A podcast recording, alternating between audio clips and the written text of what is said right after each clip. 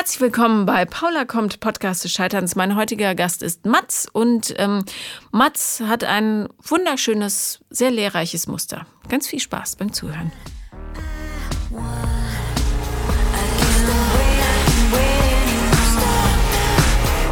Herzlich willkommen, Mats. Hallo Paula. Schön, dass du da bist. Schön hier zu sein. Ähm, du hast mir geschrieben und ich weiß nur noch, ähm, es ist eine komplizierte Ex-Beziehungsgeschichte und du hast geschrieben, du hast ein ähm, Helfersyndrom. Habe ich das richtig im Kopf? Vollkommen korrekt. Vollkommen korrekt. Okay, also schieß mal los. Ja, also wie du sagst, es geht halt ums Thema ehemalige Beziehungen, verflossene Lieben, große Schmerzen und viele, viele Enttäuschungen. Mhm. Und da gab es halt verschiedene Erfahrungen, auf die man im Rückblick gerne verzichten würde. Ja. Ähm, du bist von der Mutter deines Sohnes seit wann getrennt? Ich habe zwei Söhne. Zwei Söhne? Genau. Mhm. Wie zwei, alt sind die jetzt? Äh, fünf und zehn. Mhm. Zwei Mütter dazu. Das passende Patchwork-Muster. Ja, schön gestreut. Genau, genau, mhm. genau. Und ähm, die letzte Trennung von der Mutter des zweiten Kindes war 2016. Also sind jetzt schon fünf Jahre vergangen. Also relativ knapp nach der Geburt. Genau, genau. Mhm. Einer der Klassiker. Genau. Okay. Wie teilt ihr die Kindererziehung auf? Ähm, beim Großen habe ich ein wöchentliches Wechselmodell. Mhm. Also Mutter eine Woche, bei mir eine Woche. Mhm. Hat sich im Laufe der Zeit halt auch so ergeben. Die Mutter hat halt verschiedene Probleme gehabt. Und bei der zweiten ist halt das klassische 14 Tage Wochenendmodell mit äh, einem Umgang unter der Woche mit Abholung aus dem Kindergarten. Mhm, na gut, der ist noch ein bisschen klein, ne? Das genau, ist, glaube genau. ich, anstrengend Woche für Woche. Genau. Ähm, und bist du damit zufrieden soweit? Oder kommt ihr gut klar alle? Ähm, ja, mehr Schein als Sein, aber also mit der Mutter des Großen habe ich inzwischen eine sehr gute freundschaftliche Ebene erreicht. Mhm. Da ist wirklich die komplette Paarebene verlassen worden. Es ist halt eine reine Elterngeschichte, die wir miteinander ausleben. Ähm, an der anderen Front ist es etwas schwieriger. Okay, liegt es an dir, an ihr, an euch beiden? An der gesamten Geschichte, die an beiden Fronten damals halt vorgefallen ist. Erzähl doch mal. Nummer eins hatte ich damals kennengelernt. Sie war Schülerin im Krankenhaus und ich habe sie in diesem Rahmen kennengelernt, hatte aber eher mit einer anderen Mitarbeiterin Privatkontakt und die hatten halt eine Schwestern-WG und diese, diese Dame hat sich halt immer mit dazu klingt gesetzt. Wie, klingt wie so eine Porno, so eine ja, Porno könnte sein. Ja. Ist es leider Die nicht. Schwestern-WG. Okay. Eine Schwestern-WG, der Traum einer jeden Männer-Fantasie. Mhm. Und diese Dame hat sich halt immer mit dazwischen gedrängt. Hat mich damals optisch in keinster Weise angesprochen, war halt einfach so der klassische Beifang einer guten Freundschaft. Und Beifang. Das ist ein sehr schönes Wort in diesem Zusammenhang. Ja, ja, sie war halt einfach da. Sie ist nicht von der Couch gegangen. Wenn ich gekommen bin, hat sie sich immer mit dazu gedrängt und war halt einfach der Entertainment-Punkt und die war halt lustig. Die mochte dich halt offensichtlich auch. Ja, sie scheint zumindest. Ja. Und daraus hat sich im Laufe der Zeit eine Feierbekanntschaft ergeben. Man ist zusammen als Dreiergespann losgerannt, dann irgendwelche anderen Freunde noch dazu von mir, Kumpels. Irgendwann ist halt so eine etwas größere Gruppe geworden. Mit der anderen hattest du aber nichts. Das war nur eine Freundin. Genau. Ja, okay. Genau. Mhm. Und wir waren halt gemeinsam dann halt feiern und irgendwann im Schnaps ist dann halt doch irgendwie mal ein Küsschen entstanden und halt ein bisschen mehr und so fing halt diese Geschichte an und man hat dann gesagt, okay, sie ist jetzt vielleicht nicht so die Frau, die mich jetzt optisch anspricht, aber sie hat einfach vielleicht einen geilen Charakter. Was ja, seien wir ehrlich, lieber Mats, doch wichtiger ist. Natürlich, natürlich. Ja. Deswegen habe ich es ja damals dann ausprobiert. Ja. Ähm, es fing halt relativ, ja, schnell alles an. Weil ihr sie, besoffen wart ja auch nach dem Alkohol, dass sie halt diese Schwestern-WG sehr schnell verlassen hat, bei mir halt sofort in meine Einraumwohnung damals mit eingezogen ist. Uh. Ähm, und das war halt alles sehr, sehr schnell, sehr, sehr intensiv. Wie alt warst du da? Ich war damals 23. Und sie? Ach, 18, 18 oder sowas, mhm. genau. Okay. Und ja, dann ist sie halt gleich da eingezogen. Warum hat sich das im Laufe der Zeit alles rausgestellt? Mhm. Ähm, ja, sie hat sich dann halt um mich halt gekümmert, wie man sich halt eine Partnerschaft vorstellt, war fürsorglich, war liebevoll, war alles ganz cool. Und du dich natürlich auch um sie. Ich mich natürlich auch andersrum. Ja, Aber es war halt schön, halt so diese Wärme zu spüren. So. Und das ging halt eine ganze Weile, dann war halt meine Wohnung halt, naja, klassische Einraumwohnung in der Platte halt nicht mehr so der Traum. Man ist dann halt umgezogen zu meinen Großeltern auf den Hof. Und da hatte ich dann halt ein kleines Häuschen und das war natürlich irgendwie eine ganz coole Geschichte damals. Dann ist halt Junior entstanden. Geplant oder eher so? Nee, sie konnte offiziell keine Kinder kriegen. Ah. So wurde mir die Geschichte damals entverkauft. Mhm, mhm. ähm, Junior ist entstanden. Sie hat sich dann in der Schwangerschaft ganz normal verhalten, alles cool. Nach der Schwangerschaft war sie halt Mutter, da ich halt selber viel, viel arbeiten war. Mhm. Ähm, Hast du dich denn, also war das eine Vision, die du dir vorstellen konntest, mit ihr ein Kind zu haben? Ich hatte die Vision, dass ich halt irgendwann eine Familie haben möchte. Ob das jetzt die Frau gewesen wäre, ist wirklich rein hypothetisch. Also da gab es jetzt kein festes Muster, ich gesagt habe, ich muss so und so. Mein Lebensplan hat beinhaltet, dass ich sage, ich möchte bis 30 Kids haben. Wenn es bis dahin ein Kind ist, bleibt es bei einem Kind. Wenn es mehr wird, wird es mehr. Mit 30 ist bei mir definitiv Schicht im Schacht. Hm. Ja, warum so planmäßig alles? Einfach weil mein Lebensmodell darauf ausgelegt ist, ich möchte gerne mit Ende 40 spätestens wieder ein, in Anführungsstrichen, freier Mensch sein. Und halt nicht mein Leben halt nur Vater sein, sondern ich möchte halt auch weiter als Person existieren können. Mhm. Gut, äh, es soll ja Fälle geben, wo man das durchaus vereinen kann, beides. Aber es ist schwierig, ja. Also schwieriger mit Kind. Ist halt so. Ja. Genau. So, und naja, dann war sie ein Jahr zu Hause, hat sich halt hauptsächlich um das Kind halt gekümmert. Also mhm. ich war natürlich mit dabei, aber das, die Hauptarbeit blieb an ihr halt hängen.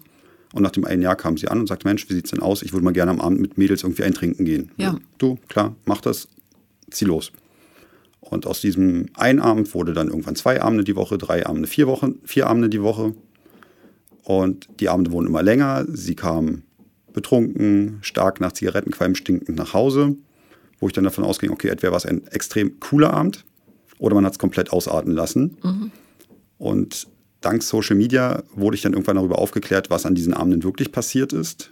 Nämlich? Ähm, Techtelmechtel mit verschiedenen Menschen, Typen, wo mir gesagt wurde, wie ihr seid noch zusammen. Sie hat gesagt, ihr seid nur eine WG für das Kind und für den, Augen, für den Augenschein nach außen. Mhm, ähm, Sie ist Single, sie kann machen, was sie will, wo sie will, mit wem sie will. Und darauf angesprochen wurde das natürlich geleugnet. Sowas hat sie nie gesagt. Das stimmt alles gar nicht. Wir sind ja eine Familie. Äh, also das heißt, sie war so 19, als sie Mutter wurde? Das, hm? war, das ist natürlich auch krass früh. Das, das, das soll halt, keine Entschuldigung ja, ja. sein, aber äh, nur, dass man das mit genau, Kopf genau, ja. genau. Mhm. Das war halt der Zeitrahmen ungefähr. Und ähm, ja, darauf habe ich dann halt irgendwann feststellen müssen, nachdem ich ein Gespräch mit einer guten Freundin hatte, die mir halt die Augen geöffnet hat. Sie hatte meine Ex-Partnerin damals bei einer Party kennengelernt. Die beiden haben sich dann halt auch angefreundet, kannten allerdings die Schnittstelle mit meiner Person nicht. Mhm.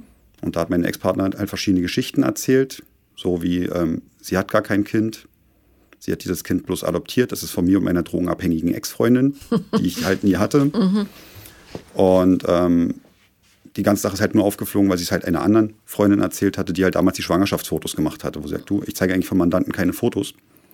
Aber bevor du jetzt diesem Mädel glaubst, dass das nicht ihr Kind ist, ich habe da hieb- und stichfeste Beweise. Ja. Da ist eindeutig ein Schwangerschaftsbauch zu sehen und das ist halt das Kind der Jungfrau. Daraufhin wurde ich eingeladen. Die Mädels haben mir das halt alles erzählt, hatten Tonaufnahmen mitgelaufen lassen beim Gespräch zwischen den beiden Frauen. Eieiei, das ist ja richtige Detektivarbeit. Ja, und damit ist halt die Sache damals aufgeflogen. Daraufhin mhm. hatte ich mich dann halt getrennt und habe mich dann wohl oder übel nach einem halben Jahr wieder eindrehen lassen, überzeugen lassen, dass ich halt dem Kind zuliebe ihr halt eine zweite Chance gebe. Sie hat einen Fehler gemacht, sie bereut das alles sehr, sie weiß, was sie an mir hat. Und dann hat sie halt ihre zweite Chance gekriegt. Das Kind war dann zu dem Punkt, Zeitpunkt halt ungefähr zwei Jahre alt gewesen. Mhm. Und die Sache ging dann auch wieder ungefähr ein Jahr. Und ein Jahr später hat sich das Ganze ungefähr schematisch wiederholt. Mhm. Ähm, hatte, mag sie, also kommt sie, liebt sie das Kind denn? Zum damaligen Zeitpunkt, als es Baby war, definitiv ja. Mhm. Aber aufgrund verschiedener BTM-Geschichten und anderen strafrechtlich relevanten Punkten hat sie dann sich irgendwann emotional von dem Kind weggeschoben, das Kind mehr zu ihrer Mutter geschoben, kein Interesse daran weiter gehabt. Und trotzdem habt ihr ein Wechselmodell? Ja, damals hat den Wechsel halt ihre Mutter übernommen, also sozusagen die Oma. Mhm. Und die aber lieb zu dem Kind war. Genau. Sie ja. ist selbst Pädagogin. Sie ist aus meiner Sicht, naja, vielleicht ein bisschen sehr antiautoritär, sehr pädagogisch geprägt. Hauptsache, er kriegt Liebe. Ge genau, er kriegt ja. Liebe. Ihm ging es damals gut und damit habe ich damit leben können. Es waren verschiedene lange Wege bei Jugendämtern, bei Gerichten, dass man halt diesen Weg irgendwo so gelegt hat. Und jetzt, nachdem sie halt mit ihrem neuen Partner ein zweites Kind hat, läuft sie gerade aus. Wir haben ein echt gutes freundschaftliches Verhältnis. Wir reden über nahezu alles, zumindest alles, was das Kind betrifft. Und der, der ist jetzt auch wieder bei ihr? Der ist jetzt momentan wieder bei ihr. Mhm, okay. Also ich meine bei dir und bei ihr. Nicht genau, eine Woche, genau ja, eine Woche bei mhm. ihr, eine Woche bei mir. Okay. Genau. Und ist der da schadlos einigermaßen durchgekommen? da ich jetzt kein Psychologe in der Form bin, denke ich schon, dass da Spuren zurückgeblieben sind, weil er sehr, sehr an mir hängt. Mhm. Also er ist komplett auf mich geprägt. Aber er versucht sich halt immer wie ein Fähnchen im Wind halt immer so zu drehen, dass er halt nirgendwo aneckt. Mhm. Dass er halt von allen Seiten halt wirklich diese reine Liebe und äh, Anerkennung kriegt. Und keinerlei, ja, Stress möchte, in welcher Form auch immer. Ja. Und deswegen sich in der Mama-Woche anders verhält als in der Papa-Woche, wenn er bei Oma ist, anders verhält als bei uns. Weil dieses Muster hat halt sehr, sehr lange funktioniert, dass halt alle Parteien gegeneinander ausgespielt wurden. Mhm. Dass er halt immer seine Vorzüge gezogen hat. Also totale Unsicherheit. Genau, genau, ja. genau. Okay, mhm, gut. Was hast du aus der Beziehung dann gelernt oder hast du da noch gar nichts gelernt gehabt? Nein, ich ging dann einfach davon aus, dass es ein sehr großes Maß an sehr viel dummer Zufälle war. Mhm weil die Punkte haben sich halt im Rahmen der Schwangerschaft halt so zugespitzt gehabt, dass beim Thema Entbindung sind wir ins Krankenhaus gegangen und bei der Aufnahme im Krankenhaus habe hab ich zum Beispiel herausgefunden, dass sie einen anderen Namen hatte, ein anderes Alter, andere Lebensgeschichte. Und ja. ja. Und als sie dann halt nach Hause kam, hatte ich sie darauf halt anges angesprochen und da sagte sie mir, oh, sie ist mir so dankbar, dass ich diese Illusion bei ihr geweckt habe. Sie dachte wirklich, dass sie einen anderen Namen hatte, eine andere Familie. Woher kommt diese Craziness? Kann ich dir nicht wirklich sagen. Also ich also denke auch, es wird geprägt sein aus der Zeit, wo sie halt vielleicht nicht optisch sehr ansprechend war, dass sie halt dadurch viele Geschichten zu erzählen hatte, viel mhm. Aufmerksamkeit bekommen hat dadurch, viel vielleicht auch Mitleid, das weiß ich nicht. Aber es waren halt echt einfach so Schockmomente, wo du dann halt irgendwann mitgekriegt hast. Du hast eine völlig falsche Person an deiner Seite gehabt. Es erklärt sich, weshalb du nie zu deinen Schwiegereltern in Spee alleine fahren durftest. Weshalb du sie nie auf irgendwelche Punkte ansprechen durftest. Hast du ähm, darüber nachgedacht, warum du dir so eine Partnerin ausgesucht hast? Es ist halt laut meinem Psychologen, bei dem ich war, halt mein Helfersyndrom, weil ich, ich arbeite halt im sozialen Bereich. Mhm. Und er sagte mir immer wieder, Mats, lass die Arbeit Arbeit sein, mach das nicht privat. Für den privaten Bereich gibt es gute Psychologen, das ist nicht deine Aufgabe. Und du wolltest dem aus dem Nest gefallenen Küken helfen. Genau, da es halt eine eigene, ähm, nicht so schöne Familiengeschichte halt gibt, war das dadurch halt vorgeprägt. Und dann dachte ich, okay, nur weil ich keine coole Kindheit hatte, wollte ich halt meinem Kind ja. diese Kindheit geben, die ich ihm halt, die ich halt nicht genießen konnte. Mhm. Das heißt, wäre das Kind nicht entstanden, wärt ihr wahrscheinlich gar nicht zusammengeblieben. Wahrscheinlich. Mhm. Okay. Man hat sich damit abgefunden und sagt, okay, du ziehst es jetzt halt durch, bis das Kind dann 18 ist und dann kannst du halt mit 18 deinen eigenen Weg notfalls wieder gehen, solange beißt du dich jetzt durch. Was ja äh, nicht schön ist. Nein, glücklicherweise ist es auch so nicht gekommen. Ja. Genau. So, nach einer Zeit dann des Freiseins, Auslebens, hatte ich dann halt die zweite Frau kennengelernt, die mein Leben nachhaltig ja, nun im Griff hat, da wir das gemeinsame Kind haben. Darf ich kurz fragen, ja. hattest, hast du denn elterliche Unterstützung? Nein. Weil?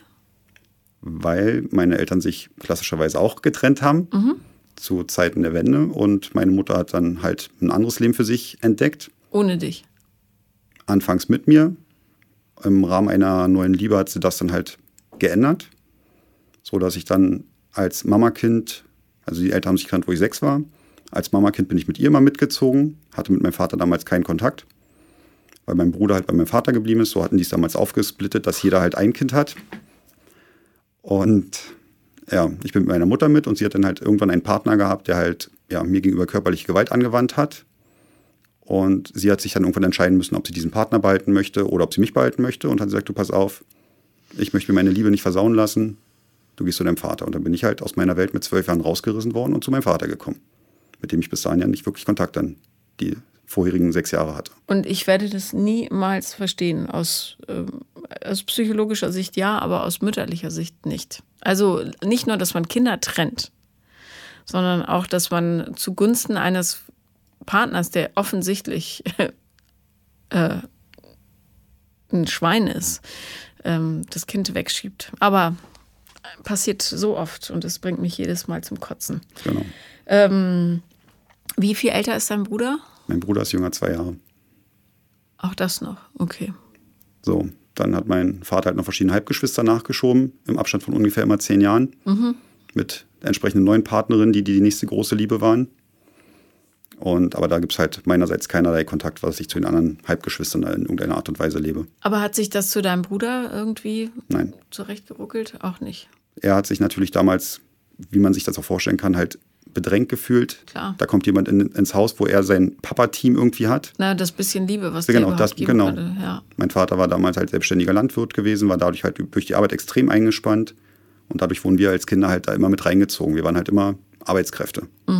Sei es was Stahlarbeiten angeht, was Feldarbeit angeht. Ferien gab es für uns nie, Urlaub gab es nie. Und es war halt wirklich immer nur Arbeit. Ackern, ja. Genau, genau. Ähm, habt ihr gar keinen Kontakt mehr? Dein Mit- Bruder und du? Mein Bruder und ich haben seit drei Jahren, glaube ich, kein Wort miteinander gewechselt. Gibt auch kein Interesse. Gibt kein Interesse, weil auch er im strafrechtlichen Bereich ab und zu unterwegs ist, ein bisschen zwischen Größenwahnsinn und anderen Sachen immer hin und her tobt. Und das brauche ich in meiner Welt nicht. Das ist kein Nee. Mehrwert. Ah, man, okay, na gut, dann ist es aber ja auch logisch, dass du dir ein ähnlich chaotisches Leben suchst, weil das ist ja das, was du kennst. So unzuverlässige Frauen, ähm, lieblose Väter, außer, und du kämpfst dagegen an, indem du halt all deine Energie reingibst. Äh, bloß in Fässer ohne Boden kannst du werfen, was du willst. Du wirst das halt nicht füllen können. Ne? Genau. Ja. Ähm, okay, aber ähm, nur, dass ich so einen Überblick habe. Ähm, so, die zweite Partnerin hast du wie kennengelernt? Auch wieder über den Arbeitsweg, auch wieder Gesundheitsbereich. Hat damals in der Arztpraxis gearbeitet. Ja. Ähm, du hast ein Händchen für Krankenschwestern und Arzthelferinnen, ich sehe schon. Vielleicht solltest du einfach die so für die Zukunft nicht mehr in Erwägung Ich ziehen. werde die Geschichte noch toppen. oh nein, okay, alles klar. Also, Und ich, ich habe sie halt kennengelernt. Sie ar- arbeitet in einer Praxis und war halt wirklich so dieser Moment, du kommst rein und siehst sie und denkst so, wow, was für eine tolle, attraktive Frau. Und in dieser Arztpraxis gibt es so eine klassische Glasschiebetür. Sie ist dann rausgekommen, hat mir irgendwelche Papiere noch zum Fahrzeug gebracht, umgedreht und mit Blick an mir kleben geblieben und ist dann halt wirklich gegen diese Fensterscheibe gelaufen. Das war wirklich genau dieser süß, Icebreaker, ja. wo du Ja. gesagt hast, Wahnsinn, was für eine schöne Geschichte. ja. Und sie hatte, sie hatte mir dann über Telefon halt geschrieben, dass sie halt eine Vorliebe für Frau Fischer hat, die Helene. Die hat, die hat an diesem Abend hier in Berlin halt ein Konzert gespielt. Ja. Und ja, ich fand es halt einfach eine coole Idee, mir über eBay Kleinanzeigen halt Konzertkarten noch zu holen für diesen Abend. Hab sie dann nach der Arbeit zu unserem ersten Date mehr oder weniger entführt. Was super süß von dir ist. die, ja, ich, ich fand die Idee ganz süß, ja. Ja. So, und das war halt so auch der Beginn echt einer richtig coolen, intensiven Zeit. Sie hat sich blendend um den vorhandenen Sohn gekümmert.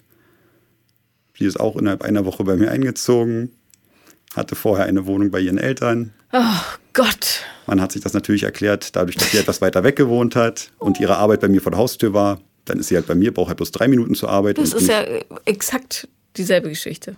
Ja, wir haben ein Schema. Ja, genau. mhm. Wir haben ein Schema, ja. So. Und ja, sie hatte mir damals halt erzählt, dass sie halt selber viele negative Erfahrungen gemacht hatte, was körperliche Gewalt von Ex-Partnern geht, dass sie zu diesem Zeitpunkt ähm, verheiratet war, ähm, ihr Ex-Partner im Rollstuhl sitzt, dieser ihn, dieser sie dann Tag und Nacht malträtiert hat, psychischer und physischer Gewalt. Und mein kleines Helfersyndrom hat wieder angefangen zu blinken und dachte, Mensch, Yay. diese arme Frau, Die rette ich jetzt mal. die rette ich, die hat eine Scheißgeschichte, ich habe eine Scheißgeschichte, machen wir was Cooles draus. Top, super Idee. Mhm. Ja. So, das hat sich dann potenziert in sehr, sehr, sehr schneller Zeit, weil es wirklich eine Disney-Geschichte war. Es war wirklich gefühlt, ja, Rapunzel, du hast alles, man sieht sich, man freut sich, Herzpocher, ein Haushalt, Alltag, der zu dem Zeitpunkt möglich war. Und über Deine allem Kle- schwebt Helene Fischer. Und überall ist Helene. Ja. Und da kommt dann genau deine Monatsregel wieder rein, wo du sagst, irgendwann fällt die rosarote Brille ab, warte so lange ab. Ich habe nicht abgewartet. Natürlich nicht. Und nach einem halben Jahr ähm, hatte sie dann eine frohe Kunde mitzuteilen und hat gesagt, du, ich konnte ja keine Kinder kriegen, ich habe ein medizinisches Wunder. Warte mal, stopp, stopp, stopp. Die konnte auch keine Kinder konnte auch keine Kinder kriegen. So, wir haben ein medizinisches Wunder und dieses medizinische Wunder möchte sie natürlich behalten. Sie könnte vielleicht im Leben nie wieder die Chance haben, ein Kind zu haben. Dann möchte sie sich diesen Wunsch jetzt Ja. erfüllen. Vielleicht kannst du so eine Art Sperminator werden, weil du so Superpower-Sperma hast, was einfach unfruchtbare Frauen. Ja, ich kann zaubern. Ich habe den Magic Stick. Ja, Toll. Du, ich gebe gerne deine Adresse weiter, falls mal jemand Bedarf hat. Brauchst du nicht. Ich habe inzwischen vorgesorgt, dass das nicht mehr passieren kann. Ah, ist, ich würde sagen, ganz clever eigentlich. ja, ich fand die Idee auch ganz gut. Ja, ja okay. und äh, infolge dieser frohen Kunde hieß es dann, du pass auf, ähm, deine Wohnung ist jetzt halt zu klein. Ja. Äh, wir brauchen irgendwie eine größere Wohnung. Mhm. Und dann ist man halt durch den klassischen Berliner Brandenburger Wohnungsdschungel gezogen, hat die verschiedensten wahnwitzigen Preise gesehen und sagt, du, es macht echt keinen Sinn. Also ich werde nicht vierstellige Summen für irgendeine Wohnung bezahlen, wenn ich für das gleiche Geld mir ein Haus finanzieren kann. Ja. Coole Idee, wir kaufen uns ein Haus. Juhu! So. Gerne ein bisschen draußen, genau. so dass man abgeschnitten ist. Gen ja, genau. Schön im Grün, der ganze spießige Klassiker, genau. Ja. Mhm. Und das ging dann halt weiter. Wir haben dann halt sehr, sehr schnell durch Zufall halt eine gute Immobilie gefunden, die halt auch in meinen Geldbeutel gepasst hat. Durch die Schwangerschaft war sie sofort im Berufsverbot gewesen. Das heißt, ich war Alleinunterhalter. Mhm, wie davor auch. Wie auch davor. Mhm. Und wir hatten dann dieses Haus durch eine Bekanntschaft von mir halt bekommen und sind halt eingezogen. Dann war ihre erste Ehe bald geschieden und dann kam sie an und sagte, Mensch, wie sieht es denn aus? Wir kriegen ein Kind zusammen, wir haben ein Haus zusammen, da fehlt doch noch was. Mhm.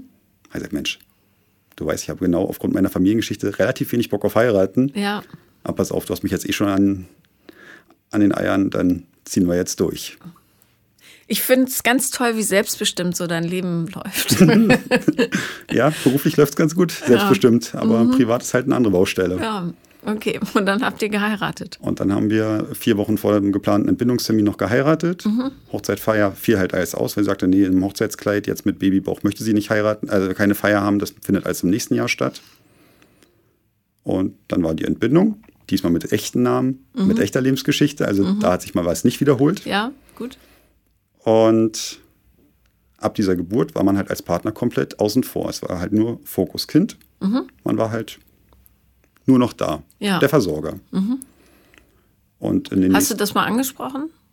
Ja, aber es ist halt so, es ist halt Kind und sie hat halt ihre Muttergefühle dafür und die erste Zeit braucht halt ein Kleinstkind, Baby halt einfach extrem viel Zeit, Aufmerksamkeit, Was wo ja so keine Partnerzeit stimmt, mehr existiert. Nicht nur, ja, mhm, okay. Das ging dann halt ungefähr ein halbes Jahr, bis das Kind sechs Monate alt war und da sagte sie mir dann, du pass auf, wenn wir noch weiter irgendwie Sex miteinander wollen, dann müssten wir irgendwie mal meine Möpse wieder bauen lassen. Also jetzt nach der Schwangerschaft fühle ich mich nicht mehr wohl, mein Körper hat sich verändert, ich will das so alles nicht. Er sagt, du kannst du alles machen, wenn du es dir leisten kannst, mach mit deinem Körper, was du möchtest. Ich habe kein Problem damit, für mich bist du nach wie vor die schönste Frau und dann ist gut. Nein, es war ihr Wunsch, sie hat mich dann eingepackt, wir sind in eine Berliner Klinik gefahren, sie ist dann im bei der Ärztin im Zimmer verschwunden. Ich wurde irgendwann dazu gerufen, welche Größen ich denn möchte. Wo ich sage, ich, ich brauche keine. Also macht, wie ihr wollt. Dann sind wir nach Hause gefahren. Sie freudestrahlend und sagte, du pass auf, ich krieg's ja nicht finanziert. Wir müssen dich damit reinnehmen. Die, Ärzte, die Ärztebank hat jetzt angerufen, sie will uns finanzieren. Du musst aber mit eingetragen werden. Und das habe ich aus Reflex sofort abgelehnt, weil ich sage, du, ich werde das jetzt nicht bezahlen. Wir haben gerade ein Haus gekauft. Wir haben gerade ein Kind noch dazu. Und dann werde ich jetzt keine Beauty-OPs in welcher Art und Weise auch immer bezahlen. Also, wenn du berufstätig bist und den Wunsch hast und du dich damit als Frau wohler fühlst, mach das. Ich, für mich nicht. Gut, aber solange ich halt keinen schönen Körper habe, werden wir halt nicht mehr miteinander schlafen können. Also mhm. emotionale Erpressung. Ja, ganz feine Person. Okay. So, habe ich abgelehnt. Die Folge dessen war, ähm, was? Nee, ich finde es gut. Okay. Ja, ich finde es gut. Ich habe das halt abgelehnt und infolgedessen hat sie mir dann relativ zeitnah erklärt, dass sie jetzt mit dem Kind zu ihrer Mutter ziehen möchte, weil der Kleine ja auch tagsüber ein bisschen mehr Betreuung braucht und sie ein bisschen Luft zum Atmen braucht. Ich beruflich eingebunden bin und war. Und da hat sich dann irgendwann über Facebook rausgestellt, dass sie halt nicht bei ihrer Mutter war, sondern ich wurde halt von anderen Leuten angeschrieben, was meine Frau denn bei jemand anders die ganze Zeit macht. Das mhm. Auto steht da und ja, mit diesem Partner ist sie dann halt bis heute zusammen, inzwischen das dritte Mal verheiratet. Und unsere neunmonatige Ehe war dann damit halt erledigt. Also weißt du, ähm, so tragisch das jetzt klingt, ehrlich gesagt, A, Gott sei Dank ähm, hast du da nicht mit unterschrieben. Und B, ähm, hat sie dir ja relativ zügig gezeigt, wes Geistes Kind sie ist. Also genau sei froh, dass du da nicht noch mehr. Schade, das einzig Doofe an diesen Geschichten ist halt, dass, du, ähm, dass da Kinder entstanden sind, die ja. die ganze Zeit hin und her gezerrt werden. Ne? Genau, das ist auch der Punkt, der mich halt am meisten stört. Ja. Weil sie hat das gleiche Schema bei meinem Vorgänger genauso durchgezogen. Ich mhm. hatte ihn im Nachgang dann halt ja, per Social Media rausgesucht, ihn kontaktiert. Und ich war halt einfach schockiert, als er mir halt seine Kurzzeit-Ehe dargestellt hat. Mit exakt denselben Geschichten, denselben Abläufen, irgendwelche Fahrzeuge, die sich damals halt kaufen lassen, irgendwelche großflächigen Tattoos, die er bezahlt hat und wo ich dachte, okay. Also saugt halt die Leute aus ja, und sucht sich dann genau, neuen Wirt. Energiefresser, genau, und dann neuer Wirt. Mhm. Ähm, okay, ist sie denn, ähm, aus meiner persönlichen Geschichte heraus ist mir immer wichtig äh, zu fragen, ist sie denn lieb zu dem Kind? Ja. Gut, na dann. Wenigstens. Also den Kindern geht es gut. Also da gibt es ja, okay. keinerlei Zweifel. Wir werden halt, ja, nicht wirklich zusammengelassen. Sie hat mir das Kind dann die ersten anderthalb Jahre dann weiter entzogen, mhm. unter irgendwelchen fadenscheinigen Gründen, versucht Intrigen zu spinnen, dass sie das alleinige Sorgerecht bekommen kann. Dass mir der große Sohn entzogen wird, hat sich mit der Kindesmutter vom Großen zusammen versucht zu ziehen. Und da hat sich halt die Mutter des ersten Sohns bei mir gemeldet, hat mir das Ganze per WhatsApp dann rübergeschickt und gesagt, guck mal, was hier abgeht. Mhm. Und, und, das hast du dann hoffentlich einem Anwalt übergeben. Genau. Und ähm, jetzt läuft das? Jetzt läuft es. Jetzt ist Gut. ganz normaler Umgang, Unterhaltsregelung, das ganz normale Programm. Und der, das Kind kennt dich auch und so weiter. Genau, das Kind wurde anfangs auf den neuen Partner als Papa getrimmt. Ich war der Onkel. Mhm. Und dadurch waren die ersten Umgänge extrem schwer, weil er sagte, er will nicht zu dem Onkel fahren, er will zu seinem Papa. Mhm. Inzwischen ist er, wie gesagt, fünf Jahre alt und ich denke, inzwischen hat er das verstanden. Also es rutscht ihm ab und zu noch raus, wenn der Umgang gerade erst begonnen hat, dass er dann sagt, ja, er hat jetzt letzte Nacht bei Papa im Bett geschlafen. Aber man merkt halt, dass er wirklich sehr pfiffig ist und dann halt sich dementsprechend halt auch der Situation wieder anpasst. Ja, und der andere Papa ist aber auch lieb zu ihm. Ja. Ja, gut, weil das ist ja. Da ist dann auch das nächste Kind entstanden. Also da sind dann auch schon inzwischen zwei. Aber die äh, ist immerhin noch mit dem zusammen. Also ja. vielleicht mit ihrer dritten Ehe mit 30 hat sie es dann jetzt. Zumindest geschafft. schon mal seit anderthalb Jahren, glaube ich, geht das jetzt. Also, ah, erst. Hm. Hm. Na gut. Ja, also ähm, es ist ja immer gut, wenn die Leute Zeit und Geld investieren in Therapien, sage ich äh, wieder und wieder, damit man sich zum Beispiel drei Ehen spart. Aber das ist ihre Geschichte. Und genau. du hast ja schon erwähnt, dass du jetzt in Therapie bist. Das heißt, wir können fast ausschließen, eigentlich, dass sich sowas wiederholt. Aber du hast gesagt, du kannst es noch toppen. Mhm. Toll. Mensch, erzähl mal. Auch nach dieser Zeit kam dann wieder eine exzessive Ich lebe mich aus Phase. Mhm. Ähm, auf diesem Weg habe ich dann halt leider echt ein paar Menschen wehgetan dabei. Ich habe viele wirklich auch tolle Frauen kennengelernt, die sich aber fälschlicherweise halt in mich verliebt haben, was dann von mir halt nicht so ganz erwidert wurde. Gut, weil ich halt noch ein emotionaler Krüppel in dem Moment war. Ja, aber das kann man ja im Rückblick erklären. Genau. Also. Genau. Tat mir in dem Moment leid und das habe ich, also ich habe mit vielen dieser Frauen bis heute irgendwie eine Form von Kontakt. Mhm. Nicht, dass man irgendwas aufgefrischt hat, aufgewärmt hat, sondern einfach diese freundschaftliche Ebene, dass man sagt, ey, es war eine schöne Zeit gewesen. Und ich habe mich benommen wie ein Arschloch aus den genau. Gründen, das kann man ja mal sagen. Genau, ich habe so. mich halt benommen wie ein Arschloch, genau. Ja. Und dann ist 2000, lass mich lügen, 19, mhm. 2019 jemand auf meine Weltkarte aufgeschlagen, die ich aus dem Kindergarten meines großen Sohnes damals schon kannte. Ja. Sie ist die erste Frau, die älter ist als ich. Mhm. Sie hat zwei Kinder, war zum damaligen Zeitpunkt im Kindergarten verheiratet gewesen, war halt einfach damals schon ein Blickfang, wo ich dachte, wow, was für eine wahnsinnig tolle Frau. Mhm. Aber es gibt für mich halt diesen Ehrenkodex, dass ich sage, ich mische mich nicht in äh, Beziehungen, ähnliches irgendwie ein, sondern ist nicht meine Baustelle. Mhm. Wenn jemand frei auf dem Markt ist, kann man über alles reden, aber ich werde da nicht irgendwo einen Keil reintreiben. Ja. Und dieser Moment war 2019 dann gewesen. Ähm, sie hat in einer Arztpraxis gearbeitet. Mein Gott. ja, okay. Und man hat sich gesehen und hat gesagt, ist schon ein Leckerchen. Ja, vielleicht achtest du zukünftig auch mal auf den Charakter. Aber okay, wir wissen ja noch nicht, wie es ausgeht. So, ja. dann haben wir uns sehr schnell halt mal gedatet. Wir sagen, gut, wir kannten uns bis dann halt nur oberflächlich halt von irgendwo feiern gehen, mal irgendwie zwischen Tür und Angel, wenn sie mit dem Ex-Mann unterwegs war, mit ähm, den Kindern damals im Kindergarten. Und das haben wir dann halt im Laufe der Zeit ausgebaut und sagen, okay, wir gehen jetzt halt einfach mal ein Date ein. Mhm, mh. Und es war super schön. Hat auch bei mir nach ganz vielen Jahren halt mal wieder ein Herzpochern ausgelöst gehabt. Und deswegen habe ich gesagt, okay, wenn es Herz pochert, dann bleiben wir bei der Sache mal mit dabei. Zieh doch bei mir ein. Nein, sie hat eine eigene Wohnung. Yay! Okay, Gott sei Dank. Ja.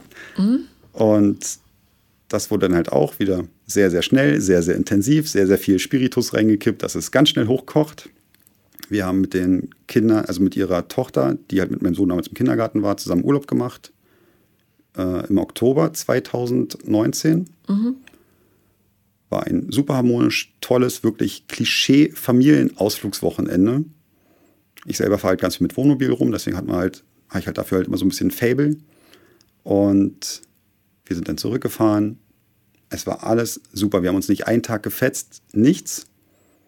Zwei Tage später war ich dann bei ihr zu Hause gewesen. Wir haben den Abend zusammen verbracht. Die Kinder waren bei den entsprechenden Gegenpolen gewesen. Also wirklich reine Partnerzeit. Nächsten Morgen aufgestanden, noch zusammen im Bett mit meiner besten Freundin äh, WhatsApp geschrieben. Ich bin dann halt losgefahren. Ich habe halt dann so eine leichte Kühle gespürt, habe gefragt, ob alles gut ist. Nee, ist alles super. Dann bin ich halt in Berlin unterwegs gewesen und dann kam eine sehr, sehr lange WhatsApp mit, ähm, wir werden uns nie wiedersehen, es ist hiermit jetzt beendet und es wird keine Aussprache geben. Klassischer Fall von Ghosting.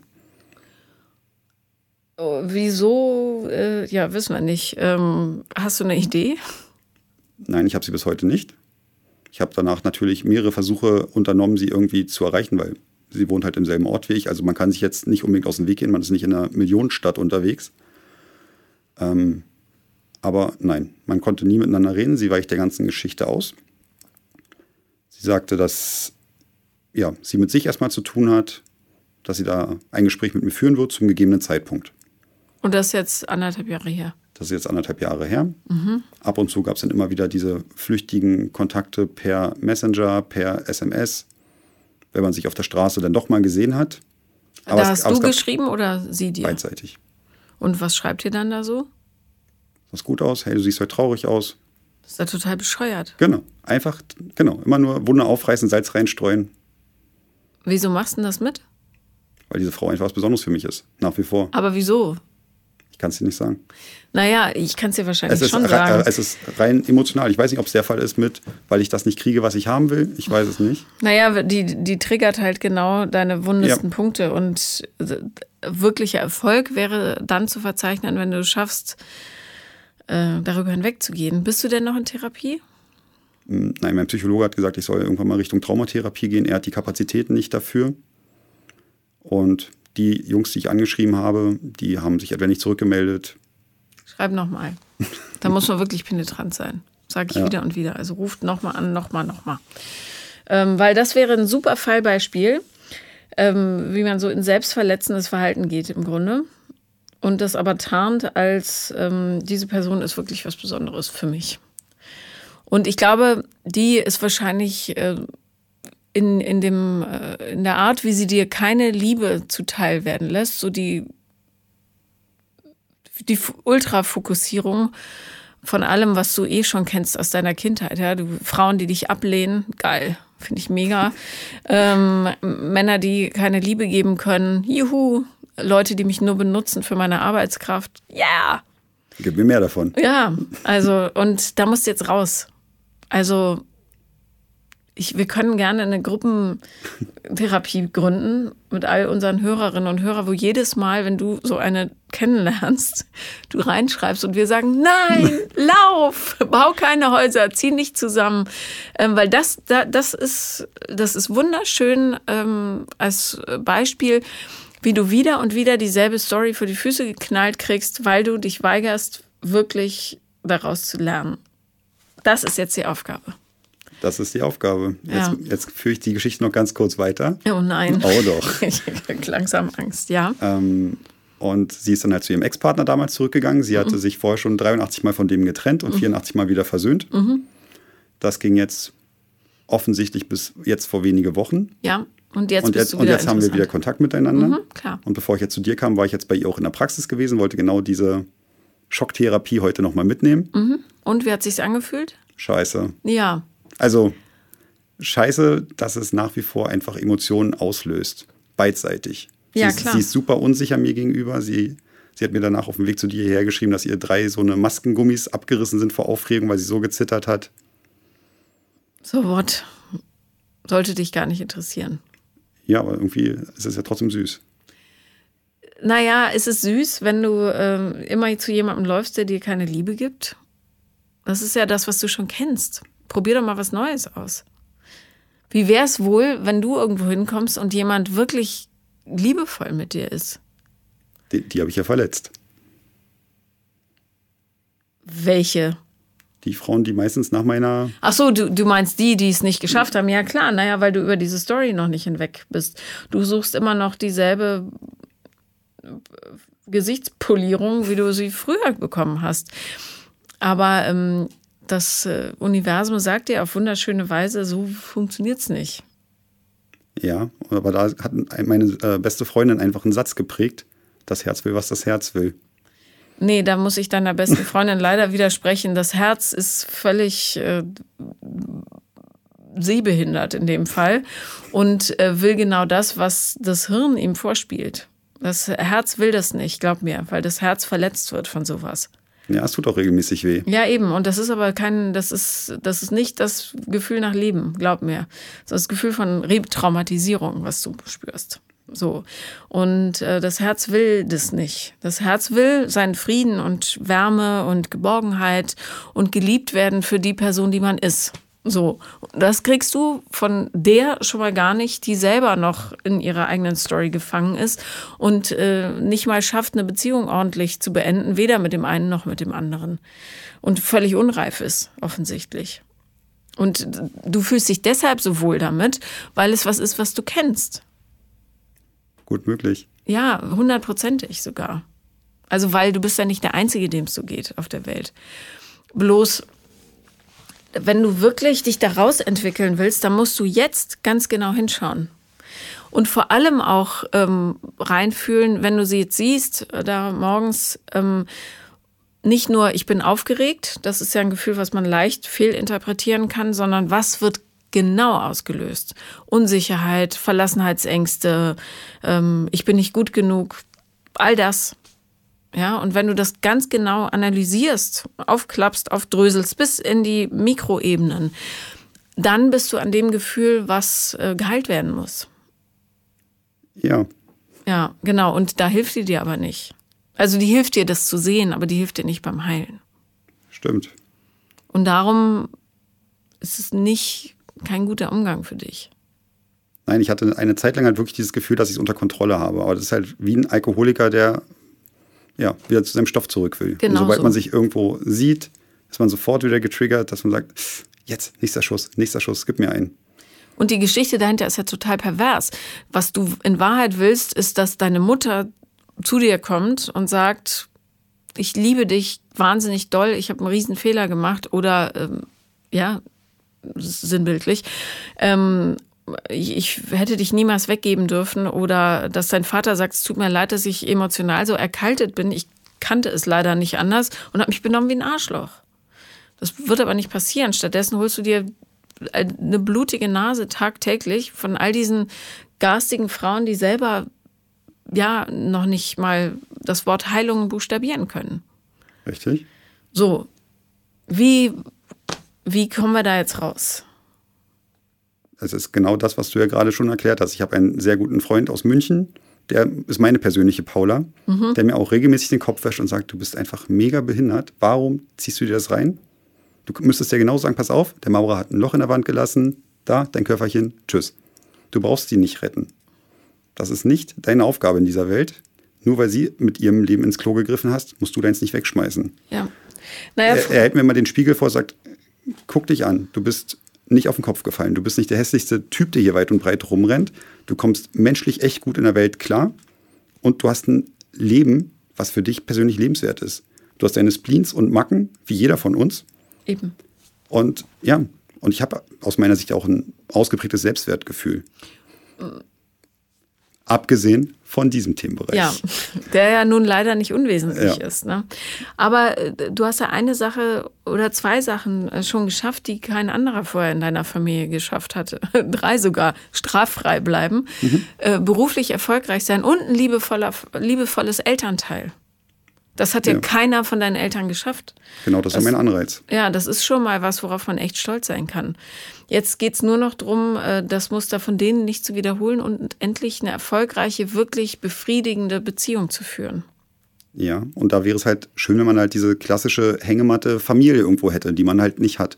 Die, die, die, die ja. hatte ich halt immer bei den entsprechenden Partnerinnen immer zu schätzen gewusst, weil dort halt ja doch immer dieser Familienhintergrund irgendwo war. Du wurdest in diese Hängematte mit aufgenommen. Ja, das war aber eine Illusion. Genau. Also am Ende ist Blut immer äh, dicker als Wasser. Und damit warst du dann natürlich immer relativ raus und wieder auf die Nase gefallen. Und das ist halt das Schlimme daran. Also ich habe es mit meinem Vater jetzt noch ein paar Mal versucht. Es, es wurde nichts. Er hat dann eher versucht, mich in Richtung zu schieben mit, verbiete doch dem Jungen den Fußball und der hat da kein Interesse dran, das ist schade um die Zeit, der soll was Richtiges lernen im Leben, wo ich sage, du, es ist sein Hobby, nur weil du es mir verboten hast als Kind, muss ich doch nicht sagen, dass er das machen muss, was ich will. Ja. Nur, nur weil du mir heute noch eins auf die Fresse anbietest, wenn du vor mir stehst, weil ich nicht mache, was du willst. Du ver vergisst, Im Ernst? Ja, weil er einfach vergisst, dass ich ja nicht mehr der zwölfjährige Junge bin, den er damals halt dann auch mit Schippen, Ketten verprügeln konnte. Ich sage, du, er geht mir halt selber ungefähr bis zur Brust, wo ich sage, das funktioniert nicht. Wurdest du nur verprügelt oder dein Bruder auch? Mein Bruder auch. Mein Bruder und ich haben auch verschiedene Strategien gehabt. Ich habe mich meinem Schicksal immer gegeben, weil ich wusste, ich kriege sowieso von ihm irgendwas übergezogen. Mhm. Dann renne ich nicht weg und mein Bruder ist immer noch weggerannt, hat noch die Aggression mehr aufgebaut und hat dementsprechend die Dresche gekriegt. Mhm. Ja, Horror. So, und jetzt haben wir halt so Gespräche, dass mein Vater dann halt politisch in Richtung abrutscht, wo ich mich halt nicht zu Hause sehe dass er sich hinstellt und sagt, pass auf, Junge, wir haben jetzt 1933, wir müssen jetzt reagieren, wir haben, du hast oh jetzt unsere Zukunft äh, in der Hand, du musst die Zukunft deiner Kinder schützen. Mm. ich sage ehrlich, ich habe da keinen Bock drauf. Es gibt so viele geile Menschen in dieser Welt und das jetzt runterzubrechen auf irgendwelche politischen Entscheidungen und Herkünfte ist mir einfach zu dumm. Ich will Menschen schätzen, ich will mit Menschen zu tun haben und nicht ja, mit so Ideologien. Meine Ahnung ist auch, dass da äh, wirst du nichts holen, was für dich wertvoll ist. Leider nein. Also. Er, er, möchte mal gerne, dass ich meinen Sohn halt zu ihm halt bringe, aber nur den Großen. Den, mit dem Kleinen hat er halt nichts zu tun. Ich soll den Großen halt hinbringen. Mhm. Und das habe ich dann einmal gemacht. Und dann wurde er halt ja, den ganzen Zeit irgendwo abgepackt bei seiner aktuellen Partnerin oder musste mit meinem Vater halt mit einem Trecker durch die Welt fahren. Ja, das muss nicht. Und wo ich sage, du, ich möchte gerne, dass mein Sohn mit seinem Opa qualitative Zeit hat ja, er hat nicht so viel Zeit, also entweder kommt er mit arbeiten oder äh, eben nicht. Wo ich sage, gut, dann braucht er auch nicht zu dir kommen. Wenn du kein Interesse daran hast, Opa zu sein, dich einzubringen, für die Enkelkinder da zu sein, dann ist das okay. Aber das kann er ja auch gar nicht. Nein, weil er es nicht kann, genau. Ja. So, und dann ist es halt eher die Gegenleistung, dass er dann zu Feiertagen und Geburtstagen dann irgendeine Tüte bei mir vor die Tür stellt mit einem 10-Euro-Schein dran und dann steht drauf, äh, hier, Paul, hier, Sohn 2. Ja. Liebe Grüße, Opa. Soll er doch ähm, soll er doch, ja. Aber ich glaube, man muss da wirklich ähm, Hoffnung und Realität ganz stark unterscheiden. Ähm, weil äh, sehr viele Leute ja glauben, dass sobald eine Generation übersprungen ist und die Großeltern werden, dass die das dann plötzlich können, aber die können das ja trotzdem nicht. Weil sie sich mit ihrem Mist nicht auseinandergesetzt haben. Ja. Und äh, dann kann man ja äh, eine Lösung finden, mit der alle leben können, nämlich kein Kontakt. Und wenn er Geschenke vor die Tür stellen will, soll er das machen. Genau. Weil alles andere macht keinen Sinn. Äh. Ja, aber ich wollte es halt immer ausprobieren. Alle die Weisheiten, ja. die du regelmäßig in deinem Podcast erzählst, ich wollte sie trotzdem selber ausprobieren. Ja. Wo ich sagte, okay, vielleicht ist meine Mutter wirklich einfach nur eine beschissene Mutter gewesen. Vielleicht ist sie eine total coole Oma. Es war nicht der Fall. Nee. Sie kam während, während des Mittagsschlafzeit an und sagte, sie will jetzt ein Foto mit dem Kind machen. Und ich sage, warte mal, der macht Mittagsschlaf. Wenn er ausgeschlafen ist, kannst du gerne dein Oma-Foto haben. Ja. Nee, sie will ihn aber jetzt haben. Ja, dann geht's halt nicht. Geht's jetzt nicht. Feierabend. Ja. Und das hat sich halt immer und immer wiederholt, diese ganzen Schemen. Und deswegen habe ich gesagt, gut, es ist für mich, für meine Psyche einfach besser, wenn ich mich halt von diesen Energiefressern und schlechten Energien einfach löse. Ja. Auch wenn es noch so traurig für die Kids ist, dass sie halt nicht diese heile Oma- und Opa-Welt kriegen. Äh, warum ist es traurig für die Kids? Du hast das nicht zu bieten. Also selbst wenn die, also nee, das ist nicht traurig, das ist ein Gewinn, dass sie das nicht erleben müssen. Weil du unterbrichst ja das Muster was, ja, oder das ich System. Es. Ich ja. versuche es, genau. Ich kann halt nicht diese heile Familie bieten, die ich mir halt in meinem kindlichen Wahnsinn aufgemalt habe. Das ist der Moment, wo ich sage, okay, vielleicht bin ich an der Stelle halt für mich gescheitert. Aber ich achte halt auf mich an der Stelle immer wieder, wo ich sage, ich möchte, dass ich wenigstens noch die Energie habe, um für die Kids da zu sein. Dass die halt irgendwie einen Vater erleben, der mit sich größtenteils im Reinen ist. Ja, und der liebt vor allen Dingen bedingungslos. Ja, auch wenn es mich immer wieder einschüchtert, wenn der Groß vor mir steht und sagt, Papa, du bist mein großes Vorbild. Das ist so, wo ich sage, wow, okay, es ist super liebevoll gemeint, aber es ist natürlich auch eine Form von Rucksack, den du da dann auffasst, wo ich sage, ich fühle mich echt nicht so, als wenn ich ein Vorbild wäre in dieser Welt. Es ist eine Wertschätzung, definitiv. Aber wir haben halt das Problem, jetzt gerade, wo so diese vorpubertäre Zeit anfängt, dass ich dann halt immer mein Spiegelbild vor mir stehen habe, was Mimik, Gestik, Aussagen betrifft ich sage ehrlich, ich würde dich gerne nur durchschütteln wollen. Ich kann es nicht, weil du bist gerade der Minimatz hier weit und breit. Ja, aber ähm, Also erstens, äh, wenn du den wachsen lässt, wohin er wachsen will, und das sieht ja so aus, ähm, dann wird er schon seinen Weg finden. Und ich glaube, oder ich weiß, je älter die Kinder werden, desto ehrlicher kann man mit denen auch über den eigenen Shit werden. Und wenn du das jetzt erstmal annehmen kannst, dass er sagt, du bist sein großes Vorbild und sagst, Mensch, das freut mich total, ich gebe mir richtig Mühe, dann reicht das ja. ja. Und deine ganzen Selbstzweifel, das kann er sowieso noch nicht verstehen, woher die kommen und so. Das kannst du ja Stück für Stück. Ich, ich glaube, man tut seinen Kindern am den größten Gefallen, wenn man so ein realistisches Bild von sich selber abgibt und nicht so tut, als ob. Das ist Quatsch. Also weinen vor den Kindern, verzweifelt sein vor den Kindern, wahnsinnig fröhlich ja, sein vor den Kindern, genau. all das, weil ähm, Kinder merken sowieso, wenn man irgendwas genau. vorspielt. Und da bin ich ja. halt einfach super authentisch, egal wer dann halt da ist. Gut. Manchmal fühle ich mich so, als wenn er halt irgendwie meine Partnerin ist, weil wir halt wirklich alles irgendwie miteinander besprechen. Aber es kann halt nicht schaden, weil wie gesagt, er kriegt halt dadurch mit, wie die Welt halt irgendwie auch tickt. Ja, also ich würde jetzt nicht mal einen Beziehungsmüll ja. bei ihm abladen, ja, ja. weil das ist zu viel. Ja. Aber ähm, wie es dir geht und warum es dir geht, auch wenn du mal ungeduldig bist oder so, direkt erklären, warum du ungeduldig bist und was das vielleicht in dir ausgelöst hat. Das hat ja meistens nichts mit den Kindern zu tun, sondern ich fühle mich überfordert oder ich hab, bin sauer auf mich, weil ich was nicht geschafft habe. Und da kommen natürlich jetzt halt langsam Fragen mit, warum bist du nicht mehr mit Mama zusammen oder was ist da passiert? Und ich will das gerne alles wissen. Und ich sage, du, ehrlich, ich werde es dir irgendwann erzählen, wenn du es dann später immer noch wissen möchtest. Aber ja. ich werde dir mit zehn Jahren jetzt nicht diese ganze Geschichte in aller Ausführlichkeit jetzt präsentieren. Das, das brauchst du nicht. Mama ja. ist deine Mama, das, die wird auch immer deine Mama sein. Und nur weil sie vielleicht im Kleinkindalter falsch abgebogen ist und über Umwege wieder auf den richtigen Weg zurückgefunden hat, scheinbar, macht sie ja nicht zu einer schlechteren Mutter. Nee, aber dann kann man ja auch sagen, du, wir haben einfach nicht äh, zusammengepasst, wie wir damals waren. Oder genau. irgendwas kindgerechtes. Genau, genau und das, das habe ich ihm halt so. versucht zu erklären, wo ich sage, du pass auf, du hast dadurch jetzt deine Schwester bei Mama noch dazu gekriegt, du hast hier deinen kleinen Bruder dazu bekommen. Und es ist für alle jetzt irgendwie ein Zugewinn gewesen. Mama und ich werden halt nicht glücklich zusammen. Und das hätte dir als Kind nichts gebracht. Mhm. Das bringt ja. nichts, wenn, die, wenn sich die Eltern nur streiten. Aber ähm, mal von den Kindern abgesehen, was hast du denn jetzt vor, um ähm, dir selber aus dieser Zwickmühle zu helfen? Weil ich glaube, du weißt ja auch, dass diese Frau nicht dein Glück bedeuten wird, sondern eher das Gegenteil. Da sind wir bei der Kopfsache, wo ich mit dem Kopf definitiv mitgehe und sage, Paula, du hast ja vollkommen recht. Es ist eigentlich mein selbst geschaufeltes Grab. Ja. ja. Und alles andere, wie gesagt, vorhin so diese Gegenüberstellung, war denn schon irgendwie, wo du gesagt hast, sie ist halt einfach was Spezielles für mich? Mm, vielleicht müsstest du sie mal sehen, wie sie wirklich ist. Ich würde halt einfach gerne dieses Kapitel richtig beendet haben. Wenn du halt wirklich da einen Strich drunter ziehst und nicht immer diesen Bleistift und mal wird er wegradiert und dann ist er wieder da. Und ich ja, aber das hast du selber in der Hand. Genau, und ich selber habe halt noch nicht die Kraft, dann Edding runterzuziehen. Mhm. Ich meine, ich bin ja immer für äh, direkte Konfrontation und Augenkontakt, aber ich glaube, in so Geschichten, wo es wahnsinnig äh, vielschichtig ist, weil äh, sie ja offenbar auch Stories hat, mit denen sie noch nicht so richtig in Kontakt gekommen ist, finde ich es durchaus auch okay, das schriftlich zu machen. Also, dass man Brief schreibt und sagt, äh, das und das ähm, ist passiert. Ich habe jetzt verstanden, was jemand wie du in mir auslöst und wonach ich mich sehne. Ich habe auch verstanden, dass du das nicht bist. Ähm, und ich möchte, dass wir jetzt, äh, manchmal rutsche ich halt noch so ab, aber ich möchte eigentlich, dass wir diese Kommunikation jetzt beenden. Ähm, wir können gerne ein klärendes Gespräch führen. Und wenn du nicht dazu in der Lage bist, dann bitte lass mich meines Weges ziehen, weil ähm, solche Leute, wenn die so den Haken im Fleisch haben, dann ziehen die dich halt ran, schubst nicht weg und das ist wahnsinnig ätzend, weil da ja. kannst du viele Jahre mit verbringen und immer noch denken, äh, diese Illusion, die ich habe, ist eigentlich das große Ganze, ist aber nicht, das kann ich dir jetzt schon sagen, das wird nichts.